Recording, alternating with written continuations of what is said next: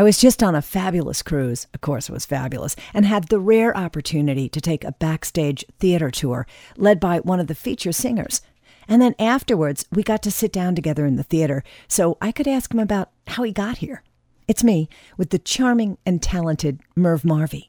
So, Merv, how old were you the first time you knew you wanted to sing and dance? I was about 5 years old when I started singing with my dad in his gospel choir, and that included a lot of dancing at the same time. So when I was 5 years old, I started thinking, you know what, it would be really cool to be a singer and to do this and get paid for it. But obviously I didn't know you could get paid for it at 5 years old. I just liked the novelty of performing for people. So you fell in love with the performing, but you there was a link. Like, you did think, maybe I could do this. Because I think a lot of people find something they really love but never think that they'll stay with it. Right. I read once that if you want to know what you'll be good at as an adult, look at what you did when you were a child, when you could do anything, like what gave you joy. What I love that you said today during the tour was, if you're not happy, get out. Right. And I think that applies to, like, everything in the world. Yes. So take me from 5 to 20. Okay, so I started with my dad at 5 years old. My first live solo in the choir was at like 6.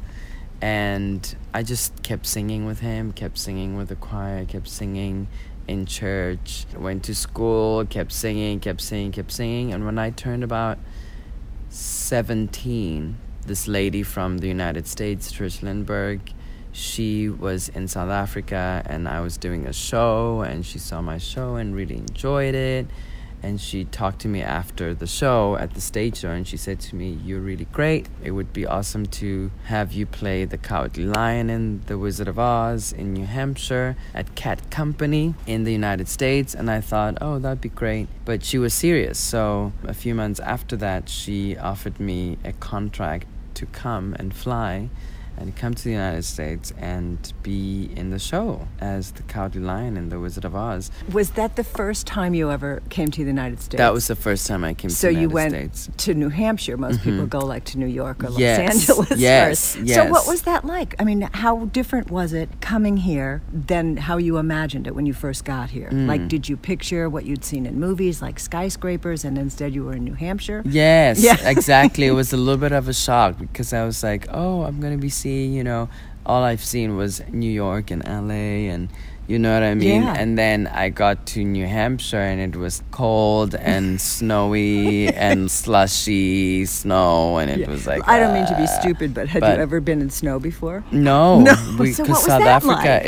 It's really hot. Yeah. So we don't have any snow. It was exciting. So. It was exciting. It was like, oh my God, ice, and it was great. Because then the snow gets icy and you can't drive, or sometimes you drive over frozen lakes. Yep. And I was like, how does that work? But that was so exciting, you know. So I did that for about a couple of months. And then after that, I went back to South Africa to finish my high school degree. And then after I got my high school degree, they were like, you know, your performance is great and whatever. Why don't you come and audition and apply to be a student at Plymouth State University? And I did, and I got in the acting program, and I flew back at 19. It's pretty courageous of you, even at 17, to leave home, leave your family, go to a country you'd never been to before, in a climate you'd never been to before. Yes. Were you scared? Were you nervous? Were you just like, whatever this takes? Yeah, I was like, whatever. Yeah. You know, and my family was like, just go for it. Well, do you have a lot of brothers and sisters? I had a sister. I had a sister, a twin, yes. Oh, a twin? A twin, a twin sister. And she passed away 4 months ago. Oh, I'm so sorry. Yeah, but she was always very supportive, and my dad was very supportive, and my mom was very supportive, so... I think that makes a difference when you have family backing you. Because had they been like, oh, don't do that. Also to give you the confidence that, like, you know, I could do this. You could do this, So you went back, you went to Plymouth University, and you did the theater program. In the summers, I would do summer stock, and I would audition for all these big professional companies, And I was lucky because I would get work. Well, you were lucky, but you were also really talented. Right. And it just worked out for me. I would be doing summer theaters and professional work, and then I'd come back in the fall and start my studies. I did 4 years there, and I moved to New York. How did you decide to do that? You graduated from school, yes. And you were like, I gotta go to New York. Yes, because everybody goes to New York. So did you have someone help you figure out where to go and how to get in there? Yes, so a bunch of us were gonna go to New York and pursue musical theater and do this whole Broadway thing. So we all moved to New York, got an apartment in Harlem, and just started living there and auditioning, and that was... There's nothing like New York. It is just incredible. It's incredible. So much talent. It's so competitive. I was in auditions every day. Wow. Auditions themselves are fabulous. Auditions it's like tiny performances. Exactly. Where you're not getting paid. Exactly. But that's where you hone your craft. Getting in front of people is really interesting. So I did that for 4 years, and I was very lucky. I got jobs. I did 2 off-Broadway shows, did national tours, did international tours, Sister Act international tours. I was very fortunate. Then I moved to Tennessee for about 2 years, worked. Isn't that sort of like a... Yeah, it was like, what? How did that come up? Yeah, I was like, what? I worked at Dollywood. Oh, really? Yes. What was that like? That was... incredible. Now, had Amazing. You gotten hired, or you went yes. like, okay, all right. Yes, so you were in New York and you got hired to go to Tennessee. Yes, so you have to, exactly. So it wasn't like, I think I'll go to Tennessee now. So that was great. For about a year and a half, worked at Dollywood, then worked in another theater in Tennessee, and I love it. I'll always go back there. They always say to me, you always have a place here. Aww. So what was that like? Because now this was a whole nother brand new experience. I really like Tennessee because it's like a whole strip of just different theaters in Tennessee. Tribute artists, Elvis artist theaters, and all that. So it was really easy, the transition, because there was so much creativity and art in that strip that everybody was kind of like together. Next door, it was the Elvis impersonation theater. Next door was the Dolly Parton theater. Next door was, Stand By Your Man. What's her name? Oh.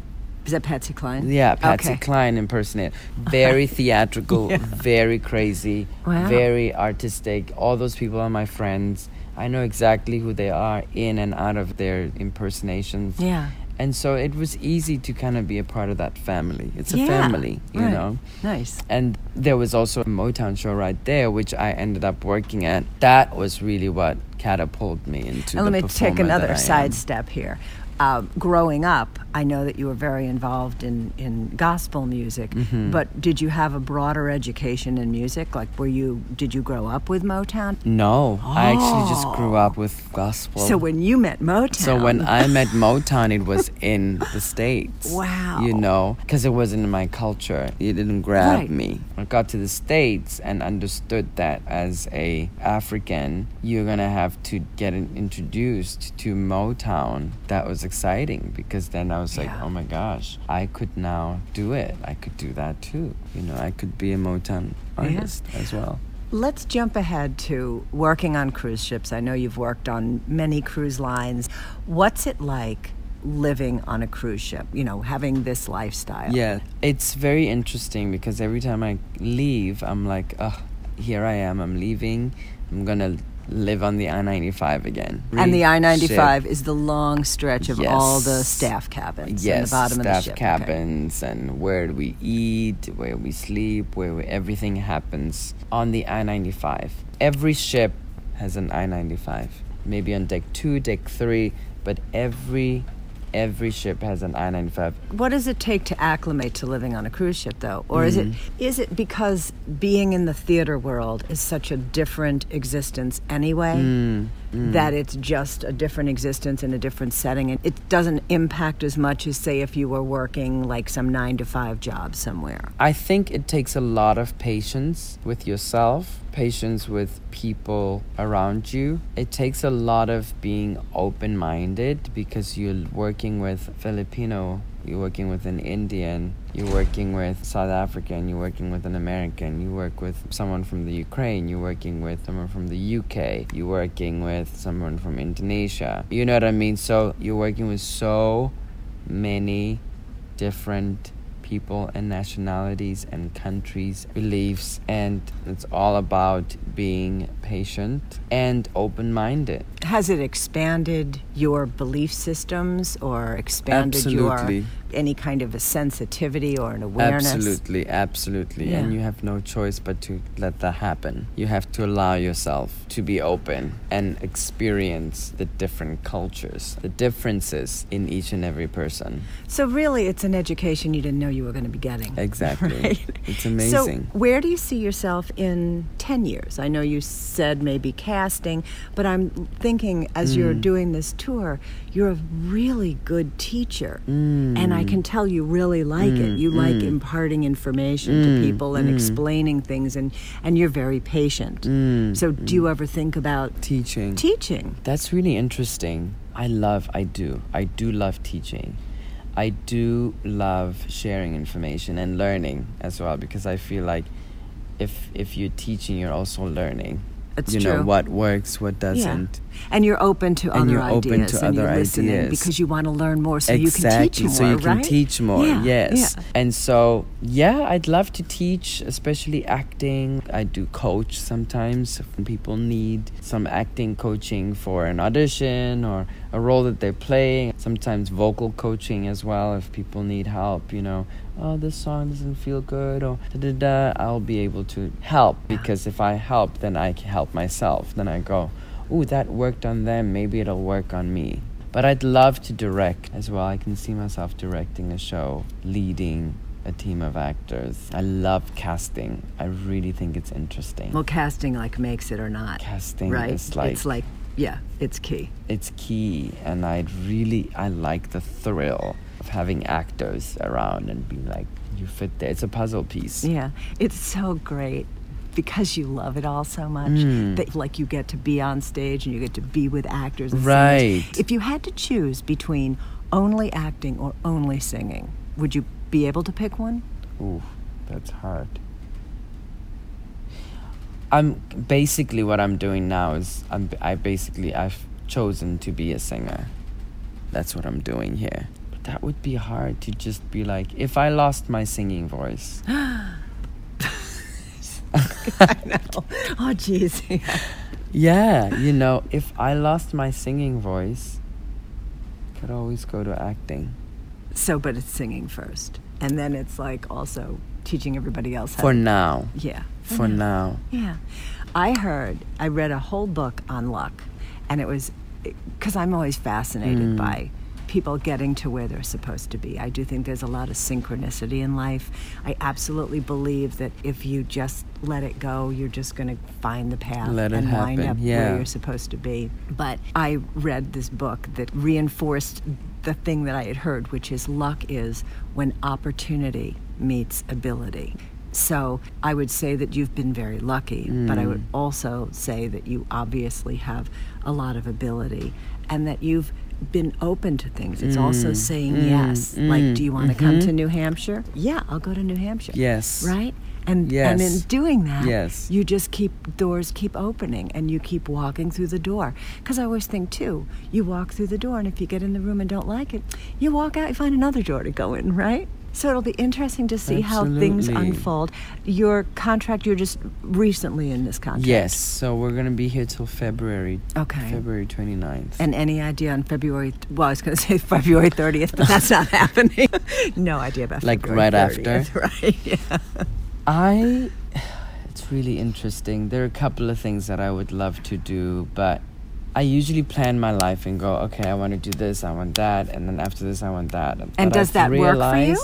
It used to work for me, but things have happened in my life recently that I've realized, you know what? The power of now. Live for now. Because sometimes life happens while you're busy making plans. Roll with the punches. This contract was literally rolling with the punches. They wanted me so much. I wasn't really excited because I was looking at something else. That was a big opportunity. But that opportunity didn't come for me. You know, it wasn't meant. Right, not right now. Right? It wasn't meant for me right now. Yeah.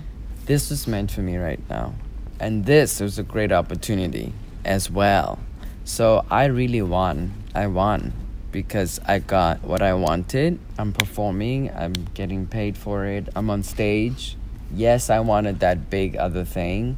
It didn't happen for me. Right. But you're young. I'm still here. Exactly. Right. I'm young and I still have an opportunity. You know, when something doesn't work out that you want and you shift over to something else, obviously this is where you're supposed to be. You know, so far everything has worked kind of like dominoes for you, right? Yes. Like bing, bing, bing. Yes. Yeah, no reason to think that's going to change. Yes, exactly. Yeah. My sister used to say that my life or her life, it's everything works out the way it's supposed to work out. It really works out the way it's supposed to. She used to say her life is led. It's led. And that's just, I think my life is led too. It's just led. And it just has to fall in a certain path. And that's it. Good or bad, that's just what it is. Thanks for spending some time. You are great. Thank you so much. You are great. I really appreciate it. I'm so excited about your life. I know you just love it. It really is amazing. You know, now I'm going to go to the gym, and I was going to take a nap, but I don't think I can take a nap. Skip the gym, take the nap. You think so? That's what I do. And then when you wake up, go out on the bow of the ship, do a couple stretches. That counts for gym. Maybe I'll take a nap. There you go. I'll take a nap. Okay, so Merv is sleeping now? But wasn't that interesting? If you want to hear more, you can subscribe to the It's Me, Cindy podcast, where it's mostly me, Cindy, just wanting us all to get the best out of life. But sometimes it's me talking with somebody else to hear what they've learned, and that can be pretty interesting too.